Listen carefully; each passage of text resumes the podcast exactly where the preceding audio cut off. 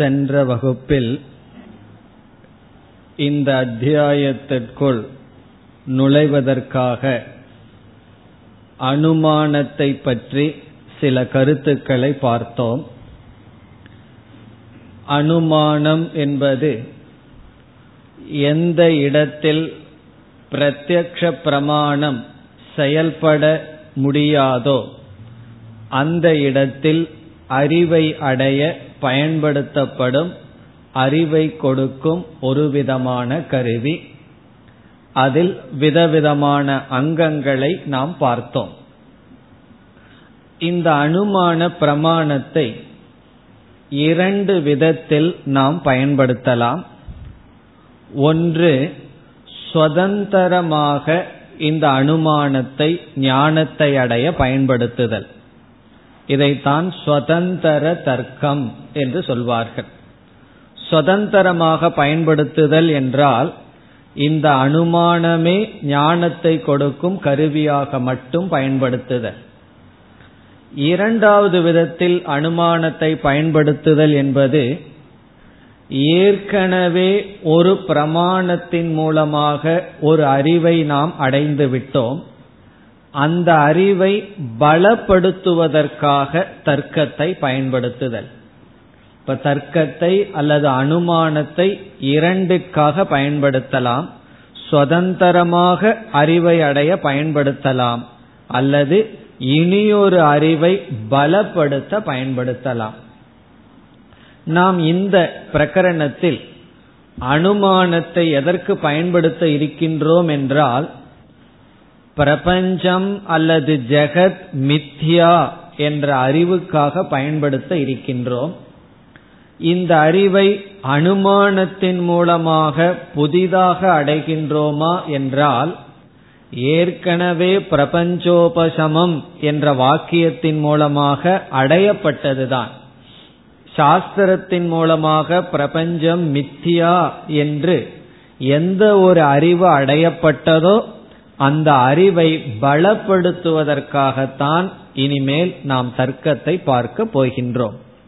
ஆகவே இங்கு அனுமான பிரமாணம் என்பது ஏற்கனவே சாஸ்திரத்தின் மூலமாக அடையப்பட்ட அறிவை பலப்படுத்துவதற்காக பயன்படுத்தப்படுகிறது. சென்ற வகுப்பில் பார்த்த கருத்து உங்களுக்கு ஞாபகத்தில் இருக்க வேண்டும். பக்ஷம் என்றால் என்ன? சாத்தியம் என்றால் என்ன? ஹேது திருஷ்டாந்தக வியாப்தி இவைகளெல்லாம் பார்த்துள்ளோம். இனி நாம் இந்த அத்தியாயத்திற்குள் செல்ல வேண்டும். இந்த பிரகரணத்திற்கு வைதத்திய பிரகரணம் என்பது பெயர். வைதத்தியம் என்றால் மித்யா என்று பொருள். அனர்த்தம். விததம் என்றால் பொய் அல்லது மித்யா என்று பொருள் வைதத்தியம் என்றால் பொய்யாக இருக்கின்ற தன்மை. ததா என்றால் அப்படி ந ததா என்றால் விததம் விததம் என்றால் அவ்விதம் இல்லை. எவ்விதம் நாம் பார்க்கின்றோமோ உண்மையில் அங்கு அது அவ்விதம் இல்லை. வைதத்தியம் என்றால் மித்யாத்துவம் வைதத்தியத்துக்கு வேறொரு சமஸ்கிருத சொல் மித்யாத்துவம் பொய்யாக இருக்கின்ற தன்மை அல்லது மித்யாவாக இருக்கின்ற தன்மை. இந்த மித்யா என்ற அறிவு சாஸ்திரத்தில் நமக்கு கிடைத்துள்ளது. இதை நாம் அனுமானத்தினுடைய துணை கொண்டு பலப்படுத்த போகின்றோம். இனி அனுமானத்துக்கு முக்கியமான அங்கம் என்ன என்று பார்த்தோம். திருஷ்டாந்தக உதாகரணம் என்று பார்த்தோம். காரணம் உதாகரணத்திலிருந்துதான் நாம் வியாப்தி என்ற ஒரு தத்துவத்தை எடுக்கின்றோம். வியாப்தியுடன் கூடிய ஞானத்தில் எந்த இடத்தில் ஒன்றை நாம் சந்தேகிக்கின்றோமோ அந்த இடத்தில் வியாப்தி ஞானத்துடன் பார்த்து ஒரு சாத்தியத்தை அடைய வேண்டும்.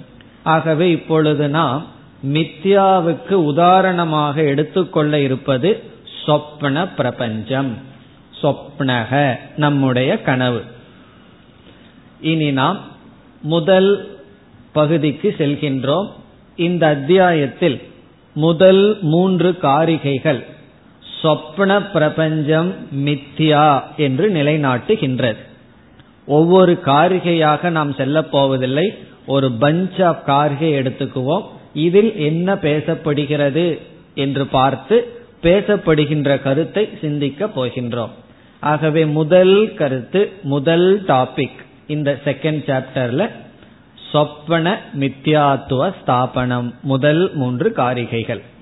சொப்பன பிரபஞ்சம் மித்யா என்று நிலைநாட்டப்படுகின்றது. அது ஏற்கனவே எனக்கு தெரியுமே என்றால் தெரிஞ்சா சந்தோஷம். தெரிஞ்சதை எதற்கு சொல்றோம் என்றால் மீண்டும் திருஷ்டாந்தத்தை நிலைநாட்டுகின்றோம் உதாரணத்தை நிலைநாட்டுகின்றோம். காரணம் என்னவென்றால் நாம் பிறகு பார்க்க போகின்றோம் இதே பிரகரணத்தில் இந்த உதாரணத்தையே சந்தேகிக்கின்ற ஆட்கள் இருக்கிறார்கள். யாரு சொன்னா சொப்பனம் மித்தியா என்று? அதுவும் சத்தியம்தான் என்ற சந்தேகமெல்லாம் வரப்போகின்றது. ஆகவே சொப்பனம் மித்தியா என்று இங்கு நிலைநாட்டப்படுகின்றது. இனி இப்பொழுது நம்முடைய பக்ஷம் என்ன? நாம் அஞ்சு பார்த்தோம் அல்லவா அதுல நம்முடைய பக்ஷம் என்ன என்றால் சொப்பன பிரபஞ்சம் நம்முடைய பக்ஷம். ஜாகிரத் பிரபஞ்சம் பிறகு பார்ப்போம். இந்த இடத்துல நமக்கு பக்ஷமா இருக்கிறது சொப்பன பிரபஞ்சம். பக்ஷம்னா மறந்து போயிடுதுன்னு சொன்னா நம்ம ஒன்றும் பண்ண முடியாது.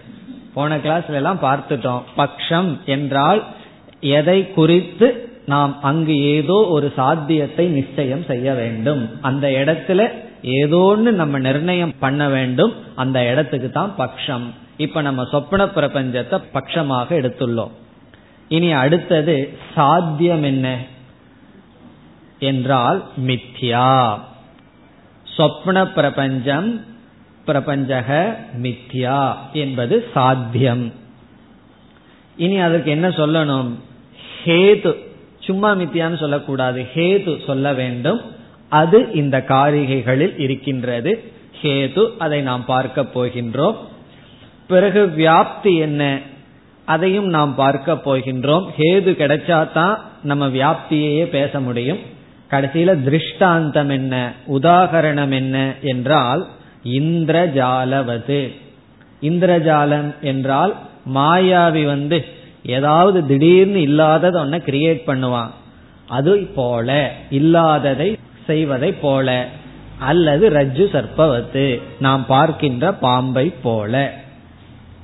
யாருமே பாம்பை வந்து சத்தியம்னு சொல்ல முடியாது. எவ்வளவுதான் புத்தி மட்டுவா இருந்தாலும் கண்டிப்பா பாம்பை சத்தியம்னு சொல்ல மாட்டார்கள். அதனால அதை நாம் இங்கு திருஷ்டாந்தமாக எடுத்துக்கொள்ளலாம் இப்பொழுது நாம் சொப்பன பிரபஞ்சத்தை எடுத்துக்கொண்டு அது மித்தியா என்று நிலைநாட்ட வேண்டும். அதற்கு இந்த மூன்று காரிகைகளில் மூன்று பிரமாணம் கொடுக்கப்படுகின்றது. முதல் பிரமாணம் இப்பொழுது நாம் பார்க்கின்ற அனுமான பிரமாணம். இரண்டாவது அனுபவ பிரமாணம். மூன்றாவது ஸ்ருதி பிரமாணம். இந்த மூன்று பிரமாணங்கள் இங்கு கொடுக்கப்பட்டு இந்த மூன்று பிரமாணங்களின் அடிப்படையில் சொப்ன பிரபஞ்சம் மித்தியா என்று நிலைநாட்டப்படுகின்றது. இனி நாம் அனுமான பிரமாணத்திற்கு செல்கின்றோம். அதில் ஹேதுவை இப்பொழுது பார்க்க வேண்டும். காரணம் என்ன? இந்த அனுமானத்துல மற்ற அவயவங்கள் பார்த்தாகி விட்டது. பக்ஷம்னா என்னன்னு பார்த்துட்டோம். சாத்தியம் மித்யா என்று பார்த்து விட்டோம். இனி ஹேது என்ன என்றால் இங்கு இரண்டு ஹேது இரண்டு காரணம் கொடுக்கப்படுகின்றது. சொப்ன பிரபஞ்சம் மித்யா என்பதற்கு ரெண்டு காரணம் இந்த காரிகைகளில் இருக்கின்றது. முதல் காரணம் என்னவென்றால் சொப்பனத்தில் பார்க்கப்படுகின்ற பதார்த்தங்களுக்கு போதிய இடம் கிடையாது. உச்சித தேச அபாவாத். இதுதான் முதல் கேத். உச்சித என்றால் தேவையான. தேச அபாவாத். இருப்பிடம் இல்லை. தேவையான இருப்பிடம் இல்லாத காரணத்தினால்.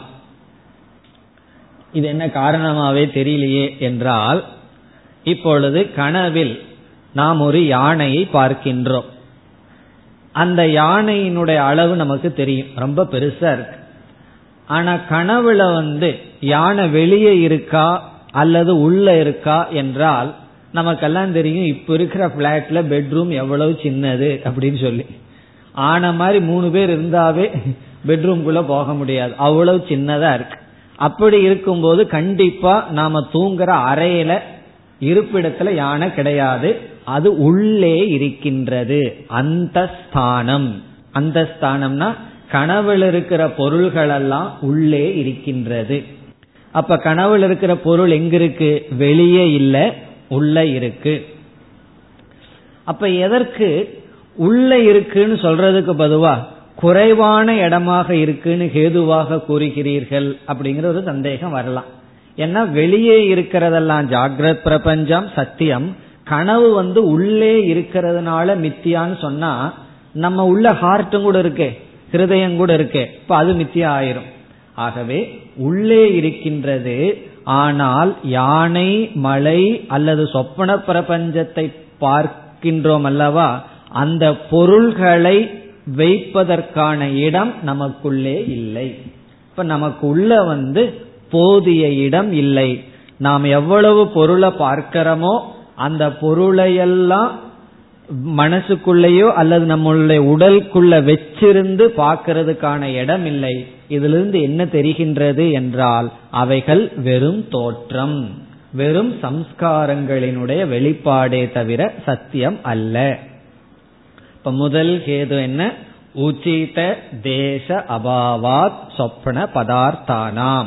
சொப்பன பதார்த்தங்களுக்கு தேவையான இடம் நமக்கு உள்ளே இல்லை. அப்படி இருக்கும் பொழுது அந்த பொருள்களெல்லாம் தெரிகிறது என்றால் அவைகள் ஜாகிரத் பொருளை போன ஸ்தூலமான பொருள்கள் அல்ல. அவைகள் வரும் எண்ணங்கள் ரூபமான விருத்தி ரூபமான கற்பனை பொருள்கள்தான். இப்ப உண்மையான பொருளாக இருந்திருந்தால் அது வந்து உள்ளே இருக்க முடியாது. ஆகவே முதல் காரணம் நம்ம என்ன சொல்றோம்? அந்த ஸ்தானம் சம்விருதத்வேன ஹேதுனா என்று கௌடபாதர் சொல்றார். சம்விருதம் என்று அவர் சொல்வது குறுகிய இடம் நம்மிடம் இருக்கின்றது மிக சிறிய இடம் இருக்கின்றது ஆனால் நாம பார்க்கிற உலகமோ மிக பெரிதாக இருக்கின்றது. ஆகவே சொப்பனத்தில் பார்க்கப்படுகின்ற பொருள்களெல்லாம் சத்தியமல்ல. அது வரும் எண்ணங்களினுடைய தோற்றம். பிறகு என்ன சந்தேகம்? அடுத்தது வரலாம். சொப்பனத்துல நான் ஒரு பிரபஞ்சத்தை பார்க்கிறேன் என்றால் நான் வந்து இப்ப பாம்பேவை பார்க்கறேன்னு வச்சுக்குவோமே.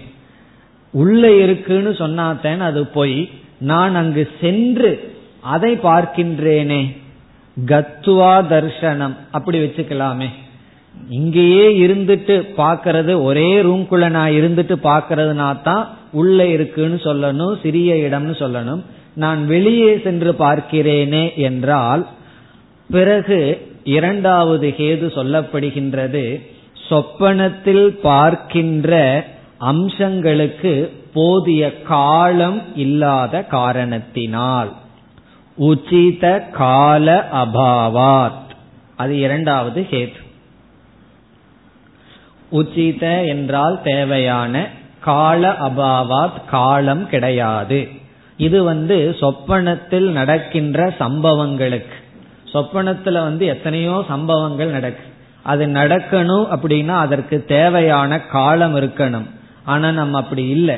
காரணம் என்ன? சொப்பனத்துல நம்ம பிறக்கிறோம் திடீர்னு படிச்சு ஒரு பட்டத்தை வாங்குறோம் எதோ பண்ணிடுறோம். அதுக்கெல்லாம் காலம் இருக்கான்னா விஞ்ஞானப்படி ஏதோ சில நிமிடங்கள் அல்ல சில நொடிகள் தான் நம்ம கனவு காண்றோமா? அது ஏதோ ஒரு பெரிய யுகம் அல்லது ஒரு பெரிய வாழ்க்கையே வாழ்ந்த மாதிரி தெரிகிறது. இப்ப இதிலிருந்து நாம வெளியே சென்று பொருளை பார்க்கல அதற்கு தேவையான காலம் இல்லை. சொப்பனத்துல ரொம்ப காலம் இருந்த மாதிரி இருக்கு. ஆனா உண்மையிலேயோ நாம கண்ட கனவு மிக குறுகிய காலத்தில். இது இரண்டாவது காரணம். உச்சித தேச அபாவாத் உச்சித கால அபாவாத். தேவையான தேசம் இல்லாத காரணத்தினாலும் தேவையான காலம் இல்லாத காரணத்தினாலும் கனவில் பார்க்கப்படும் பொருள்கள் வெறும் தோற்றம் சம்ஸ்கார மாத்திரம். தத்ர வஸ்து நாஸ்தி. அங்கு பொருள்கள் இல்லை வெறும் சம்ஸ்காரம் தான். இது வந்து அனுமான பிரமாணம். இப்ப அனுமான பிரமாணத்துல நம்ம கொடுத்த ஹேது வந்து அந்தந்த பதார்த்தங்களுக்கு தேவையான இடம் அதை அனுபவிக்க தேவையான காலம் இல்லை. ஆனால் அவைகளை நாம் அங்கு அனுபவிக்கின்றோம். தேவையான காலம் இல்லாத சமயத்திலும் கூட நாம் அதை அனுபவிப்பதிலிருந்து அவைகள் வெறும் காட்சியே தவிர உண்மை அல்ல. இப்ப இந்திரஜாலத்தில் என்ன பண்ணுவான் திடீர்னு ஒரு சிறிய ஒரு பாத்திரத்தை வச்சுக்கலாம். இங்கேயும் கூட நடந்திருக்கு. இந்த சர்க்கார் வந்து மேஜிக் பண்ணும்போது ஒரு சின்ன பாத்திரத்தை வச்சிருப்பான். அதுல இருந்து தண்ணியை எடுத்து ஊத்திக்கிட்டே இருப்பான். ஒரு பக்கெட் தண்ணி வந்துடும் பிறகு என்னன்னா அவைகளெல்லாம் வெறும் தோற்றம். அல்லது அதுக்குள்ள இருந்தது அப்படிங்கிறது பொய். அதே போல திடீர்னு ஒரு பெரிய பொருளை உற்பத்தி செய்து விடுவான். யானைய தோற்றி வச்சிருவான். ஒரு யானை பிறந்து அவ்வளவு தூரம் வளரணும்னா எவ்வளவு காலம் தேவைப்படும்? ஆனா இவன் வந்து ஒரு நிமிஷத்துல அதெல்லாம் செய்து விடுவான். இதிலிருந்து அவைகள் வெறும் தோற்றம் சத்தியம் அல்ல. இது உதாரணம். அதுபோல கனவு பிரபஞ்சம். இப்ப இதோடு அனுமான பிரமாணம் முடிவடைகிறது. சொப்பன பிரபஞ்சத்தை நாம் மித்யா என்று சொல்வதற்கு காரணம் யூகித்து பார்க்கையில் தேவையான இடமும் தேவையான காலமும் இல்லை. இனி அனுமானத்துக்கே நம்ம போக வேண்டிய அவசியம் கிடையாது. காரணம் என்ன? அனுபவ பிரமாணம் இருக்கும்போது எதற்கு அனுமானத்துக்கு போகணும்? அனுபவ பிரமாணம் என்ன என்றால் நம்ம எல்லாத்துக்கும் என்ன தெரிகின்றது? கனவு கண்டு கொண்டிருக்கின்றோம். திடீர்னு நம்ம வேற ஊருக்கு போயிடுறோம். நம்ம பையனோ பிள்ளையோ எங்கோ ஊர்ல ரொம்ப தூரம் தள்ளி இருக்கான். அவங்கிட்ட போயிட்டு பேசிட்டு இருக்கோம். திடீர்னு விழிச்சுக்கிறோம். நாம எங்க எழுந்திருப்போம்? இப்ப அமெரிக்காவில கனவு ஒருத்தர் இடத்துல இருக்கிற மாதிரி கனவு காண்றோம்னு வச்சுக்குவோமே. எழுந்திருக்கும் போது அங்க எந்திரிக்கிற மாதிரி இருந்துட்டா எவ்வளவு சௌகரியம்? காரணம் என்ன? ஒரு விசாவும் வேண்டாம் ரொம்ப சந்தோஷம். அதுல ஒரு கஷ்டம் இருக்கு. திடீர்னு நரகத்துக்கு போற மாதிரி கனவு கண்டிருப்போம். அதனால அப்படி எந்திரிக்காது இருக்கிறது நல்லதுதான். காரணம் என்னன்னா நம்ம எழுந்தவுடன் எந்த இடத்துல இருந்தமோ யாராருடன் பேசிக்கொண்டிருந்தமோ அவர்களெல்லாம் இல்லை. இந்த அனுபவ பிரமாணம் எதை சொல்கின்றது? கனவு மித்யா இப்ப அனுபவ பிரமாணம் என்ன சொல்கின்றது? எழுந்தவுடன் கனவிலிருந்து விழித்து கொண்டவுடன் பார்த்த பதார்த்தங்கள் அந்த அனுபவங்கள் அனைத்தும் சென்று விடுகின்றது. இது அனுபவ பிரமாணம். இனி மூன்றாவது ஆகம பிரமாணம். நான் அனுபவத்தையும் நம்ப மாட்டேன் அனுமானத்தையும் நம்ப மாட்டேன்னா உபனிஷத்தே சொல்கின்றது. ந தத்திர ரதாகா ரதயோகான்னு சொல்லி பிருகதாரண்யக உபனிஷத்தில் நான்கு மூன்று பத்து. நான்காவது சாப்டர் மூணாவது செக்ஷன் பத்தாவது மந்திரத்துல கனவுல நீ எதெல்லாம் பார்க்கிறையோ அவைகளெல்லாம் இல்லை. ந ரதாகா ந ரத யோகாகா அங்கு ரதமும் கிடையாது குதிரைகள் கிடையாது பாதைகள் கிடையாது. பிறகு என்னன்னா அவைகளெல்லாம் வெறும் சம்ஸ்கார மாத்திரம் என்று உபனிஷத்தும் தெளிவாக கூறுகின்ற. இப்ப இதிலிருந்து உபனிஷத் பிரமாணம் அனுபவ பிரமாணம் அனுமான பிரமாணம்.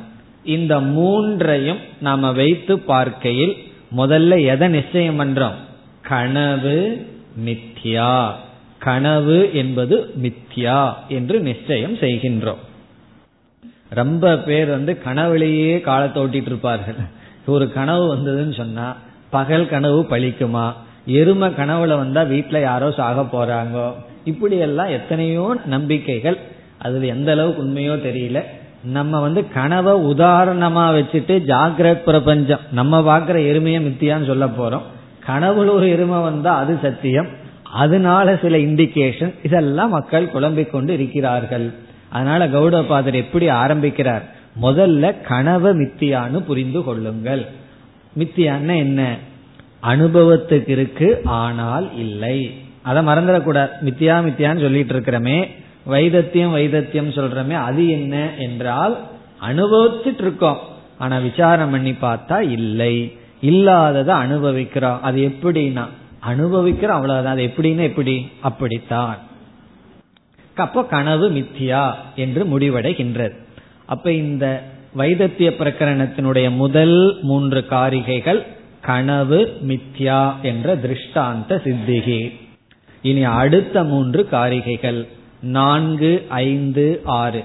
அடுத்த மூன்று காரிகைகளில் ஜாகிரத் பிரபஞ்சம் மித்யா என்று நிலைநாட்டப்படுகின்றது இப்ப ஃபர்ஸ்ட் வந்து திருஷ்டாந்தத்தை நிலைநாட்டிய பின் ஜாகிரத் பிரபஞ்சம் மித்யா என்ற கருத்து வருகின்றது இனி இங்கும் நாம் அனுமானத்துல பார்த்த அவயவங்களை எல்லாம் பார்க்க வேண்டும்.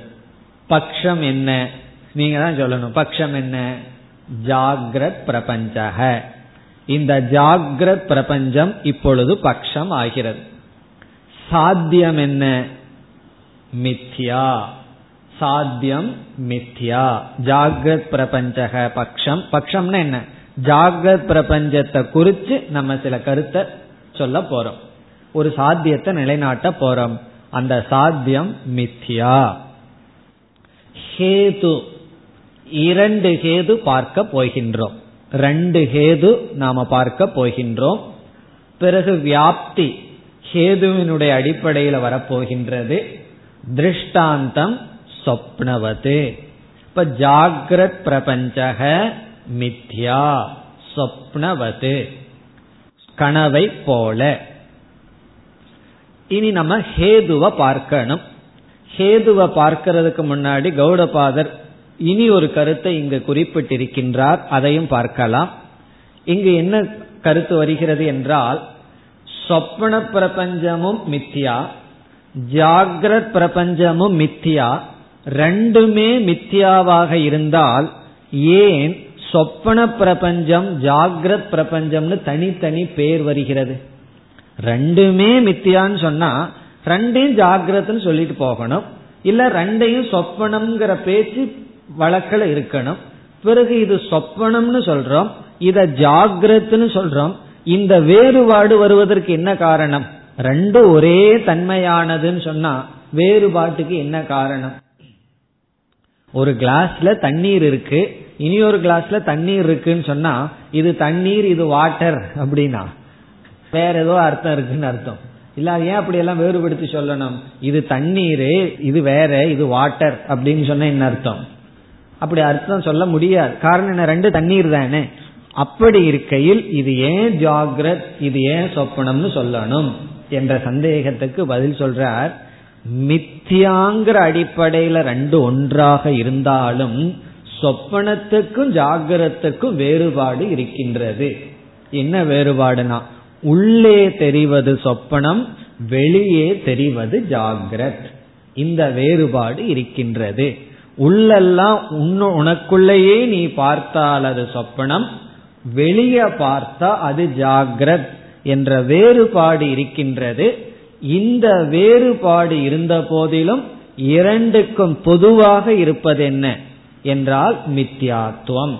இப்ப அண்ணன் தம்பி ரெண்டு பேர் இருந்தா ரெண்டு பேர்த்துக்கும் ஒரே பெற்றோர்ங்கிறதுல வேறுபாடு இல்லை. ஆனா அவங்க ரெண்டு பேர்த்துக்கு எவ்வளவு குணத்துல வேறுபாடு இருக்கு. குணத்தை பார்த்தா ஒரே குடும்பத்துல பிறந்தவங்களா அப்படிங்கிற சந்தேகம் தான் வரும். காரணம் என்ன? அவ்வளவு குணத்துல வேறுபாடு. ஆனாலும் பெற்றோர்கள்ங்கிற இதுல வேறுபடுவதில்லை. அப்படி அவச்சேத பேதகன்னு தர்க்கத்துல சொல்லுவார்கள். ஒரு கோணத்துல வேறுபாடு இல்லை. இனியொரு கோணத்துல வேறுபாடு இருக்கின்ற அந்த கருத்தை ஆசிரியர் கூறிவிட்டு இனி ஜாகிரத் பிரபஞ்சம் மித்தியா என்பதற்கு வருகின்றார். ஜாகிரத் பிரபஞ்சம் மித்தியா ஹேது என்ன? இவர் எடுத்துக்கொண்ட முதல் ஹேது திருஷ்யத்துவாத் திருஷ்யத்துவம் என்றால் பார்க்கப்படுவதனால். திருஷ்யத்துவம் என்பது முதல் ஹேது ஆகின்றது. ஆனாலும் கௌடபாதர் வந்து திருஷ்யத்துவங்கிற ஹேதுவை சொல்லவில்லை. முதல்ல என்ன சொல்றார்? பிரசித்தேனைவ ஹேதுனா பிரசித்தமான ஹேதுவினால் அப்படின்னு சொல்லிடுறார். ஏன்னா இந்த அளவுக்கு ஒரு ஸ்டூடெண்ட் படிச்சு வர்றாங்கன்னா சிலதெல்லாம் கௌடபாதர் எதிர்பார்க்கிறார். காரணம் என்ன? சிலதெல்லாம் உங்களுக்கு ஏற்கனவே தெரிஞ்சிருக்கும். அது என்னன்னா அந்த பிரசித்தமான ஹேதுவினால் அப்படின்னு சொல்லி விட்டுறார் பிரசித்தமான ஹேது என்ன? திருஷ்யத்துவம் பார்க்கப்படுதல். அப்ப என்ன முடிவுக்கு வர்றோம் இங்க? இங்கெல்லாம் நம்ம வியாப்தி எல்லாம் போட்டு பார்ப்போம். ஜாகிரத் பிரபஞ்சக மித்யா திருஷ்யத்துவா பார்க்கப்படுவதனால். இனி வியாப்தி என்ன? ஹேதுவ சொல்லிட்டு சாத்தியத்தையும் அறிமுகப்படுத்தி விட்டால் நம்மளே வியாப்தி எழுதணும். எப்படி? எத்திர எத்திர திருஷ்யத்துவம் தத்திர தத்திர மித்தியாத்துவம் எங்கெல்லாம் பார்க்கப்படுதல் என்ற தன்மை இருக்கின்றதோ அந்த இடத்தில் மித்யாவாக இருக்கின்ற தன்மையும் இருக்கின்றது. எதெல்லாம் பார்க்கப்படுகின்றதோ அது மித்யா இப்ப எத்திர எத்திர திருஷ்யத்துவம். எங்கெல்லாம் பார்க்கப்படுதல் என்ற தன்மை இருக்கின்றதோ தத்திர தத்திர மித்தியாத்துவம் அங்கெல்லாம் மித்யாவாக இருக்கின்ற தன்மையும் இருக்கின்றது. ஆனால் நான் எல்லா இடத்துலையும் பார்த்துட்டு தான் இருக்கேன். எல்லாத்தையும் பார்த்துட்டு தான் இருக்கேன். ஆனா எனக்கு வந்து மித்தியாங்கிற புத்தி வரலையே. அதுக்கு நம்ம என்ன பண்றது? பார்த்துட்டு தான் இருக்கோம். அனுபவம் இருக்கிறதுனாலேயே அறிவு வரணுங்கிற அவசியம் கிடையாது. இந்த வியாப்தி ஞானம் நமக்கு தேவை.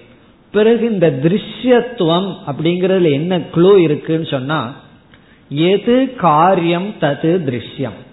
எது வந்து காரியமா இருக்கோ அதுதான் தெளிவாக இருக்கும் திருஷ்யமா இருக்கும். காரணம் வந்து அவ்வியக்தமாக இருக்கும்.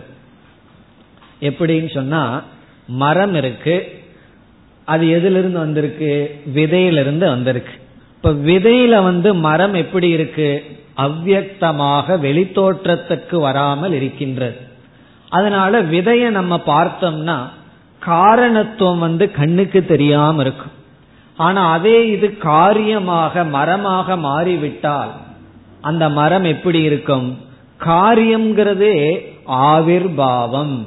மேனிபெஸ்டேஷன் தான் காரியம். வெளிப்படுதல். வெளிப்படுதல்னா இந்திரிய கோச்சரமாக இருத்தல். அப்ப இந்திரியங்களுக்கெல்லாம் விஷயமாக மரம் தெரிகின்றது. ஆகவே பொதுவாக காரியம் திருஷ்யம் காரணம் அதிருஷ்யம். காரணம் நம்ம கண்ணுக்கு தெரியாது காரியம் நமக்கு தெரியும். பிறகு இனியொரு கோணத்துல பார்த்தோம்னா காரணம் சத்தியம் காரியம் மித்யா. காரியம்ங்கிறது வந்து காரணத்தோட ஒரு நாம ரூபத்தை சேர்த்துவதுதான். காரணம் களிமண் அல்லது தங்கம் அதோட விதவிதமான நாம ரூபத்தை சேர்த்தனுடனே விதவிதமான நகைகள் ஆகின்றது. ஆகவே காரியம் மித்தியாங்கிறத கொஞ்சம் சுலபமா புரிஞ்சுக்கலாம்.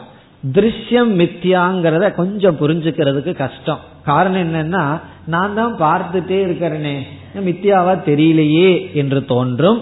எதெல்லாம் திருஷ்யமோ அது வெக்தமாக வெளிப்பட்டது.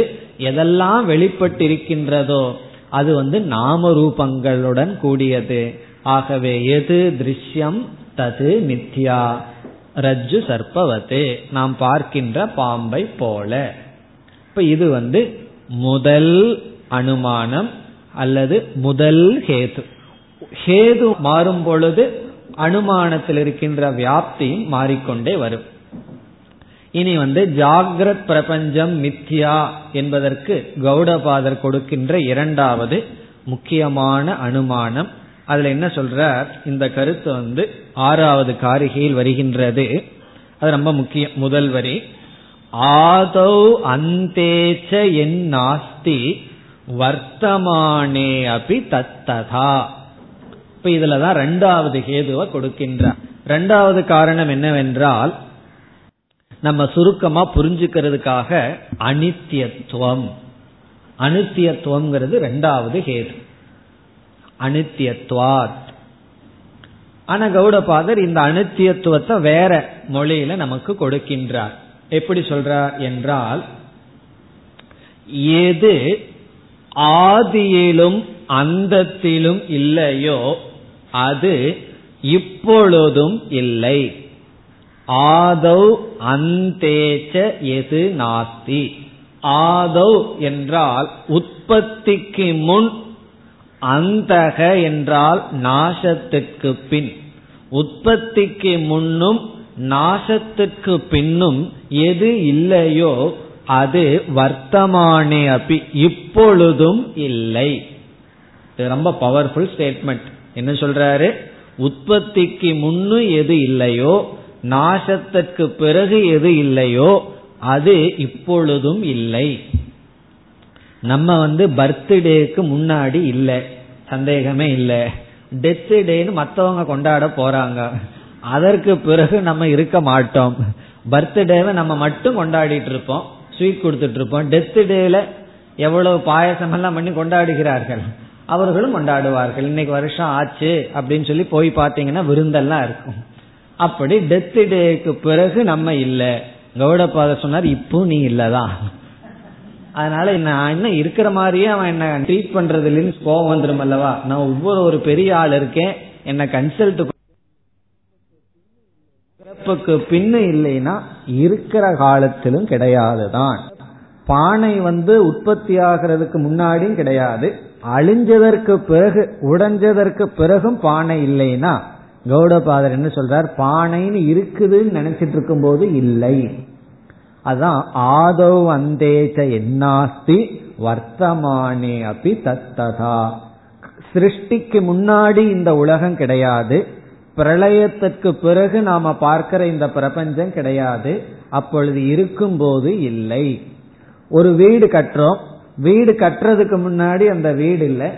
பிறகு எத்தனையோ வருஷத்துக்கு பிறகு அந்த வீடு இடிஞ்சு போக போகுது. அதற்கு பிறகும் இல்லை.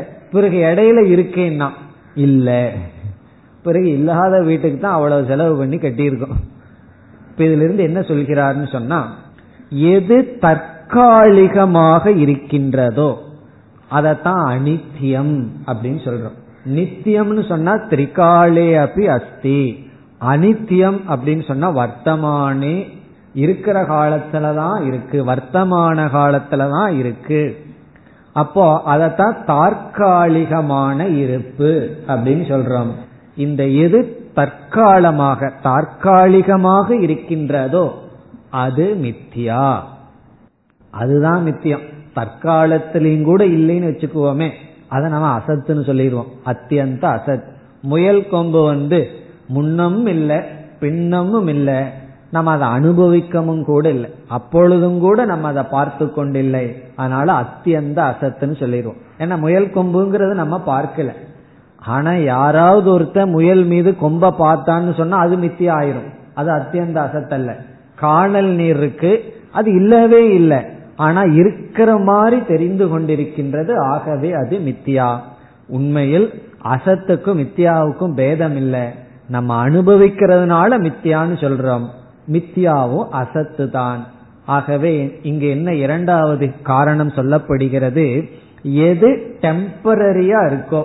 தற்காலமா இருக்கின்றதோ அதுவும் மித்தியா. இப்ப எது அனித்யம் தது மித்தியா. எது வர்த்தமான சத் வர்த்தமான ஏவ சத் தது மித்தியா.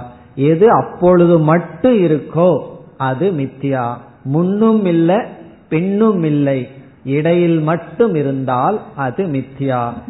ஆனா அப்படி நமக்கு தெரியலையே என்றால் கௌடபாதர் ஏற்றுக்கொள்கின்றார் விததைகி சதிருஷா சந்தக அது பொய்யாக இருந்த போதிலும் அவிததா இவ லட்சிதாக அது உண்மையை போல் தெரிந்து கொண்டு இருக்கின்றது. அதுதான் மோகம் அதுதான் மாயை அதுதான் பகவானுடைய சக்தி. அது பொய் தான் பொய்யாக இருந்தாலும் அது மித்தியாவாக இருந்தாலும் உண்மையாக தெரிந்து கொண்டு இருக்கின்றது. அப்ப இந்த மூன்று காரிகைகளில் கௌடபாதர் சொன்ன கருத்து முதல்ல சொப்பன பிரபஞ்சமும் ஜாகிரத் பிரபஞ்சமும் மித்தியா இவைகள் மித்தியாவாக இருந்த போதிலும் இரண்டுக்கும் வேறுபாடு இருக்கு. அப்படி இரண்டுக்கும் வேறுபாடு இருந்த போதிலும் மித்தியாதான் என்று கூறினார். அதற்கு பிறகு இரண்டு ஹேதுவை கொடுத்தார். ஒன்று திருஷ்யத்துவம் இனி ஒன்று அனித்தியத்துவம் இந்த அனித்தியத்துவத்தை தான் நல்லா நம்ம சிந்திக்கணும். காரணம் என்னன்னா எது தற்காலிகமா இருக்கோ அதுல நமக்கு வந்து சத்தியத்துவ புத்தி வந்துடும் அது இல்லாம இருந்துட்டா கஷ்டமே இல்லை. அதனாலதான் நம்ம இருக்கிறத விட்டு ஓட விரும்புறோம். காரணம் என்ன? இந்த பிரபஞ்சத்துக்குள்ளேயே இருந்துட்டு இத மித்தியான்னு பார்க்கறதுக்கு கஷ்டமா இருக்கு. இப்ப வீட்லயே இருந்துட்டு டிவி பார்க்காம இருக்கிறது கஷ்டமா இருக்கு. வீட்லயே இருந்துட்டு பேப்பர் படிக்காம இருக்கிறது கஷ்டமா இருக்கு. அதனால என்னன்னா கஷ்டப்பட்டு டிவி எல்லாம் பார்க்காம பேப்பர் எல்லாம் படிக்காம ஒரு வாரமாவது இருக்கிறதுக்கு சான்ஸ் கிடைக்கும்னு தான் எங்க போறோம். கேம்புக்கெல்லாம் போகிறார்கள். காரணம் என்னன்னா வீட்டுல இருந்தா முடியவே முடியாது. அதனால அப்படி ஒரு சூழ்நிலையவே நம்ம ஏன் உருவாக்குறோம்?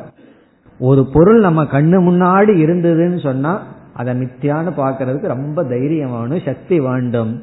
கௌடபாதர் என்ன சொல்றார்? அது மித்யா என்று இங்கு நிலைநாட்டி உள்ளார். இதுதான் முதல் ஆறு காரிகையினுடைய சாரம். சொப்ன பிரபஞ்சம் மித்தியா ஜாகிரத் பிரபஞ்சக மித்தியா நம்ம வந்து வார்த்தைக்கு வார்த்தை அர்த்தம் பார்க்கலையே தவிர கௌடபாதர் சொன்ன கருத்தை நம்ம ஆறு காரிகையில பார்த்துட்டோம். இனிதான் அடுத்த முக்கியமான இந்த பகுதி இந்த செகண்ட் சாப்டர்னுடைய சாரமான கருத்து வருகின்றது. ஏழாவது காரிகையிலிருந்து பதினைந்தாவது காரிகை வரை. அதுதான் இந்த பகுதி இந்த இரண்டாவது பிரகரணத்தினுடைய ஹார்ட் மைய கருத்து. என்ன என்றால் கௌடபாத ரொம்ப சுலபமா சொல்லிட்டார். என்ன? மித்தியா ஜாகிரத் பிரபஞ்சக மித்தியா சில பேர் சொல்லுவார்கள் நீங்க கிளாஸ்ல சும்மா சுலபமா சொல்லிடலாம். எங்க வீட்டுல வந்து பார்க்கணும். அப்புறம் தெரியும் மித்தியாவா சத்தியமா?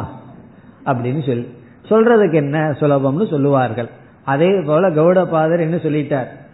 மித்தியா என்று சொல்லிவிட்டார். இந்த மித்தியா ஜாகிரத் பிரபஞ்சம். நாம பார்க்கிறதெல்லாம் பொய். வெறும் தோற்றம்தான். அசாரம்.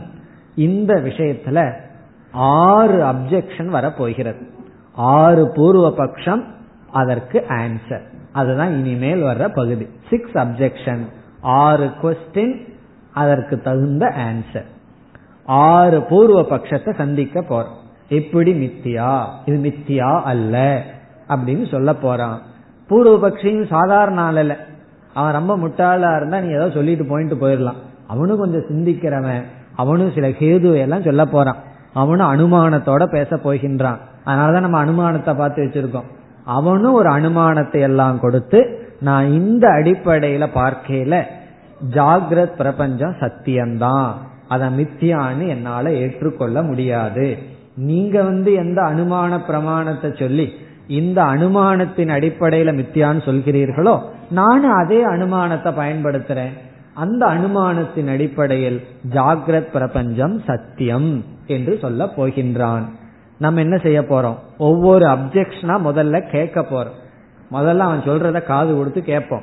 பிறகு நீ சொல்வது தவறு என்று நிலைநாட்ட போகின்றோம். அதனால இப்ப முதல்ல என்ன செய்ய போறோம்?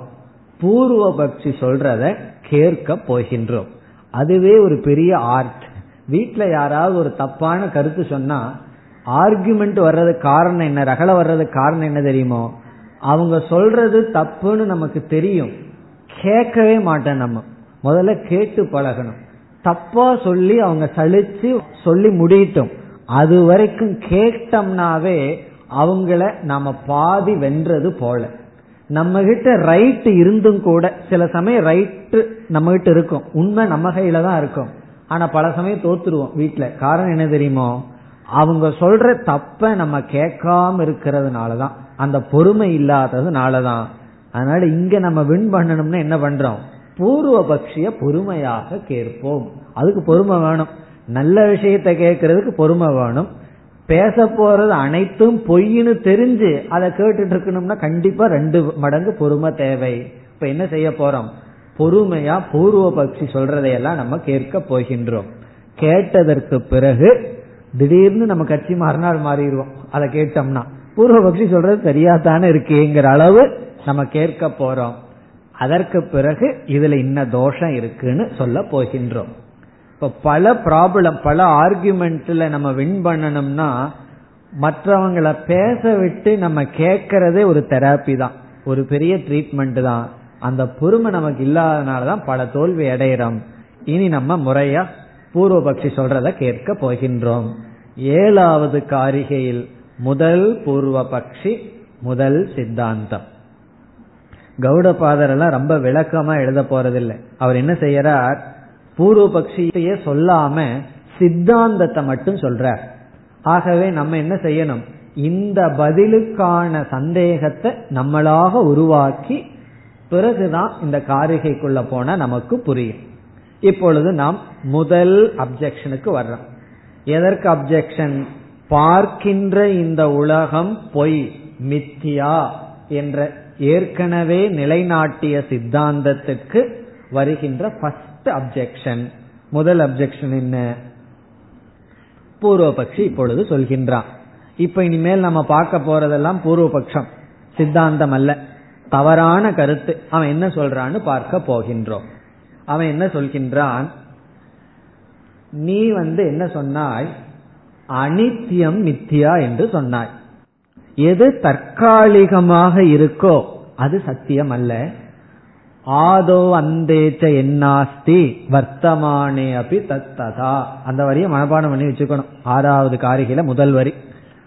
அதாவது ஆரம்பத்திலேயும் முடிவிலையும் எது இல்லையோ அதே போல இடையில தான் தற்காலிகமாக இருப்பது மித்தியான்னு சொன்னான் பூர்வபக்ஷி என்ன சொல்றான்?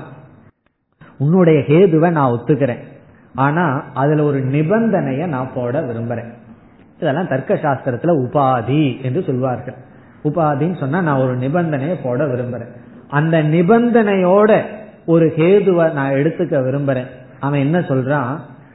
அந்த நிபந்தனை வந்து பிரயோஜனப்படுதல். பிரயோஜனமாக இருத்தல். சப்பிரயோஜனம் இங்கு உபாதி. அதாவது என்ன சொல்றான்? எது பிரயோஜனப்படுதோ அது சத்தியம்.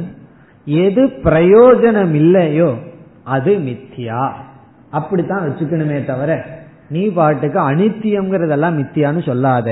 எது பிரயோஜனத்தை கொடுக்குதோ அது சத்தியம். எது பிரயோஜனத்தை கொடுக்கலையோ அது மித்தியா இப்ப வந்து ஐஸ்கிரீம் இருக்கு. ஐஸ்கிரீம் வந்து சத்தியமா மித்தியாவான வியாபகாரிகமா ஐஸ்கிரீம் இருக்கு. அந்த ஐஸ்கிரீம் வந்து பிரயோஜனத்தை கொடுக்குது. அல்லது தண்ணீர் இருக்கு. நம்ம பயன்படுத்துகின்ற வாட்டர் இருக்கு. அது வந்து நமக்கு பிரயோஜனத்தை கொடுக்குது. அது வந்து அனித்தியம்தான். அதுக்கு வந்து ஆதோ அந்தோ இல்லதான். அதை எவாபரேட் பண்ணலாம். அல்லது குளிய தோண்டி தண்ணீரை பூமியிலிருந்து எடுக்கலாம். அல்லது காற்றிலிருந்து நீராவியிலிருந்து தண்ணீரை உருவாக்கலாம். ஆனா அந்த தண்ணீர் வந்து நமக்கு பிரயோஜனத்தை கொடுக்குது. அதனால அது சத்தியம். ஆனா காணல் நீர் இருக்கே. அந்த காணல் நீர் வந்து பிரயோஜனத்தை கொடுக்கறது இல்லை அதனால அதை நான் மித்தியான்னு வச்சுக்கிறேன். இப்ப எது சத்தியம் எது மித்தியான்னு நிர்ணயம் பண்றதுக்கு அது அனித்தியமா நித்தியமாங்கிறது முக்கியம் அல்ல அது பிரயோஜனத்தை கொடுக்குதா இல்லையாங்கிறத தான் பார்க்கணும். பிரயோஜனத்தை கொடுத்தா அது சத்தியம் பிரயோஜனத்தை கொடுக்கலைன்னா அது மித்யா சரி பிரயோஜனத்தை கொடுக்காம பிரயோஜனத்தையே அது கொடுக்காம அப்பிரயோஜனத்வே சதி பிரயோஜனம் இல்லாமல் ஆதவ் அந்தோ என்னாஸ்தி அது ஆரம்பத்திலும் முடிவிலும் இல்லையோ அது மித்தியான்னு நான் எடுத்துக்கிறேன். எதை போல என்றால் காணல் நீரை போல. அல்லது இந்த இடத்துல பூர்வபக்ஷி சொல்றான் கனவை போல. என்ன கனவுல வந்து எனக்கு பணம் கிடைக்குது பொருள்கள் கிடைக்குது கனவுல சில பட்டங்கள் கிடைக்குது. அது என்னன்னா அது மித்தியா பிரயோஜனப்படுறதில்ல. அது நான் ஒத்துக்கிறேன். ஆனா வியாபகாரிக பிரபஞ்சம் இருக்கு இந்த ஜாகிரத் பிரபஞ்சம் அதுல எவ்வளவு பிரயோஜனம் இருக்கு? அதனால நான் ஏற்றுக்கொள்ள மாட்டேன். ஜாகிரத் பிரபஞ்சம் சத்தியம். சப்பிரயோஜனத்துவாத் சொப்பன பிரபஞ்சக மறுமரீச்சிகா காணல் நீர் இவைகளெல்லாம் மித்தியா. காரணம் என்ன? இவைகளினால் பிரயோஜனம் இல்லை. இந்த கேதுவை சொன்னா என்ன சொல்லியிருந்த தெரியுமோ? ஒருவர் சொன்னார் அப்ப எங்க மாமியார் நித்தியா? காரணம் என்னன்னா ஒரு பிரயோஜனமும் கிடையாது. அப்படின்னு ஒரு அம்மா சொன்னாங்க இதை கேட்டுட்டு. இப்படி எல்லாம் புத்தி போகுது பாருங்க. இதெல்லாம். அப்போ எது பிரயோஜனமா இருக்கோ அதாவது இது சாதாரண விஷயமே அல்ல நம்மளே யாருக்காவது பிரயோஜனம் இல்லாத வாழ்க்கையா இருந்ததுன்னு வச்சுக்கோமே நமக்கு ஒரு தாழ்வு மனப்பான்மை வந்துடும் ஏதாவது செயல்பட்டு இருந்தா நம்ம ஏதோ பெரிய ஆள் மாதிரி நம்ம நினைச்சிட்டு இருக்கோம். நம்ம யாருக்குமே பிரயோஜனம் இல்லைன்னு சொன்ன உடனே நம்ம மீதே ஒரு சூன்யதா புத்தி வந்துடுது மனோதத்துவ ரீதியிலே உண்மைதான். நம்மனால நம்ம ஒரு காரியம் செய்ய முடியலன்னு வச்சுக்கோமே நம்ம ஒண்ணுமே இல்லை சூன்யம் சும்மா இருக்குன்னு நம்ம மேல் தாழ்வு மனப்பான்மை. ஏதாவது ஒரு ஆக்டிவிட்டி நம்மனால ஒரு பிரயோஜனம் வந்துட்டு இருந்ததுன்னா நமக்கு ஒரு கான்பிடன்ஸ் இருக்கு எல்லாத்தையும் சாதிக்க முடியுங்கிற எண்ணம் இருக்கு. அதனால நம்ம மனசுல என்ன ஊறி இருக்குன்னா எதெல்லாம் பிரயோஜனம் படுதோ அது சத்தியம்.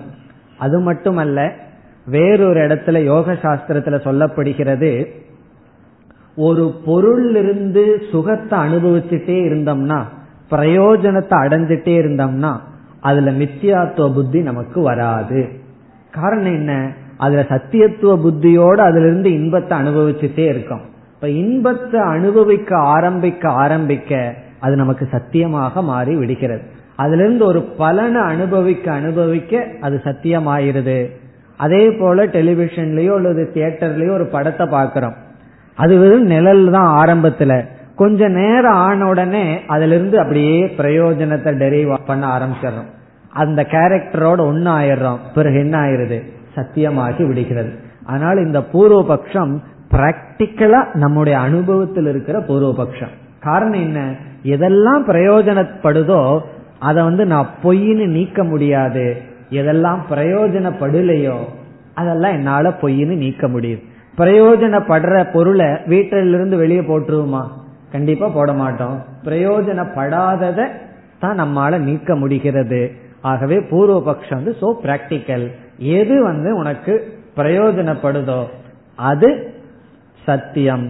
எது பிரயோஜனம் இல்லையோ அது மித்தியா. பூர்வபக்ஷி வந்து சொப்பனத்தையும் நான் மித்தியான்னு எடுத்துக்கிறேன். ஏன்னா பிரயோஜனப்படுவதில்லை. பூர்வபக்ஷத்தை கேட்ட உடனே நமக்கு என்ன தோணும்? இது இது யார் சொன்னா பூர்வபக்ஷம்னு?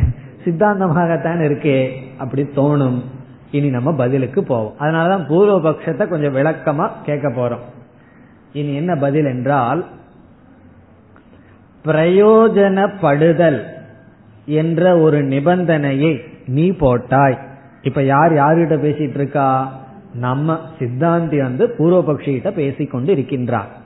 பிரயோஜனப்படுதல்ங்கிறது ஒரு கண்டிஷனா போட்டு பிறகு நீ என்ன சொன்ன? சொப்பன பிரபஞ்சம் வந்து பிரயோஜனப்படுவதில்லை. அதனால மித்யா ஜாகிர பிரபஞ்சம் பிரயோஜனப்படுது. அதனால சத்தியம் என்று சொன்னாய். பிறகு உன்னுடைய நியதிப்படியே பிரயோஜனப்படவில்லை என்றால் அதை நீ மித்தியான்னு ஏற்றுக்கொள்கின்றாய் என்று கேட்கிறோம். அவன் ஆமான்னு சொல்றான். நம்ம என்ன சொல்றோம்? ஜாகிரத் பிரபஞ்சத்தில் இருக்கின்ற பொருள்கள் எல்லாம் சொப்பன பிரபஞ்சத்துக்குள்ள பிரயோஜனப்படுவதில்லை. பிறகு சொப்பன பிரபஞ்சத்தில் இருக்கிற பொருள்கள் சொப்பன பிரபஞ்சத்தில் பிரயோஜனப்படுகிறது.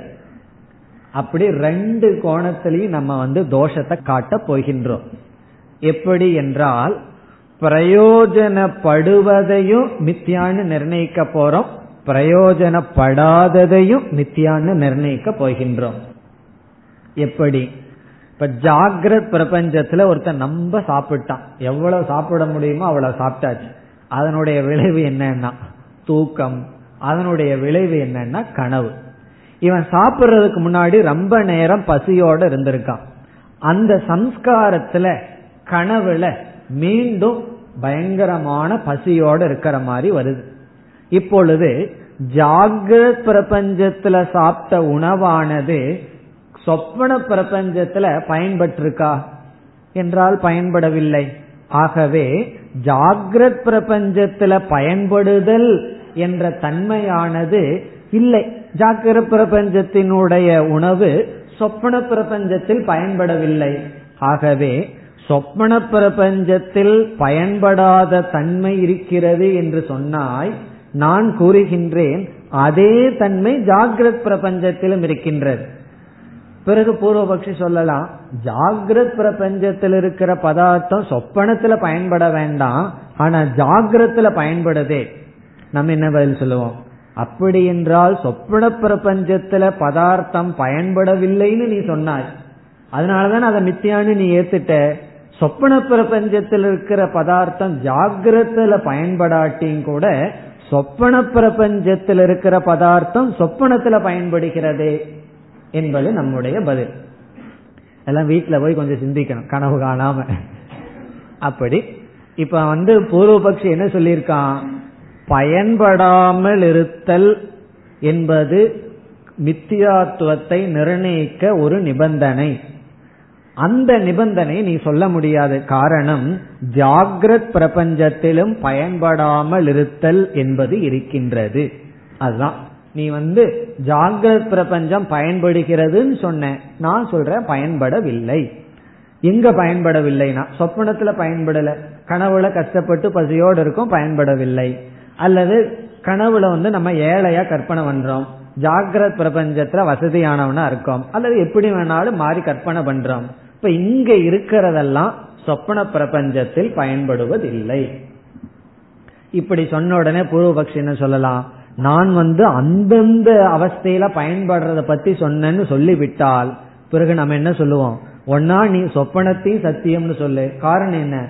சொப்பனத்தில் இருக்கிற உணவு சொப்பனத்துல பயன்படுகிறதே.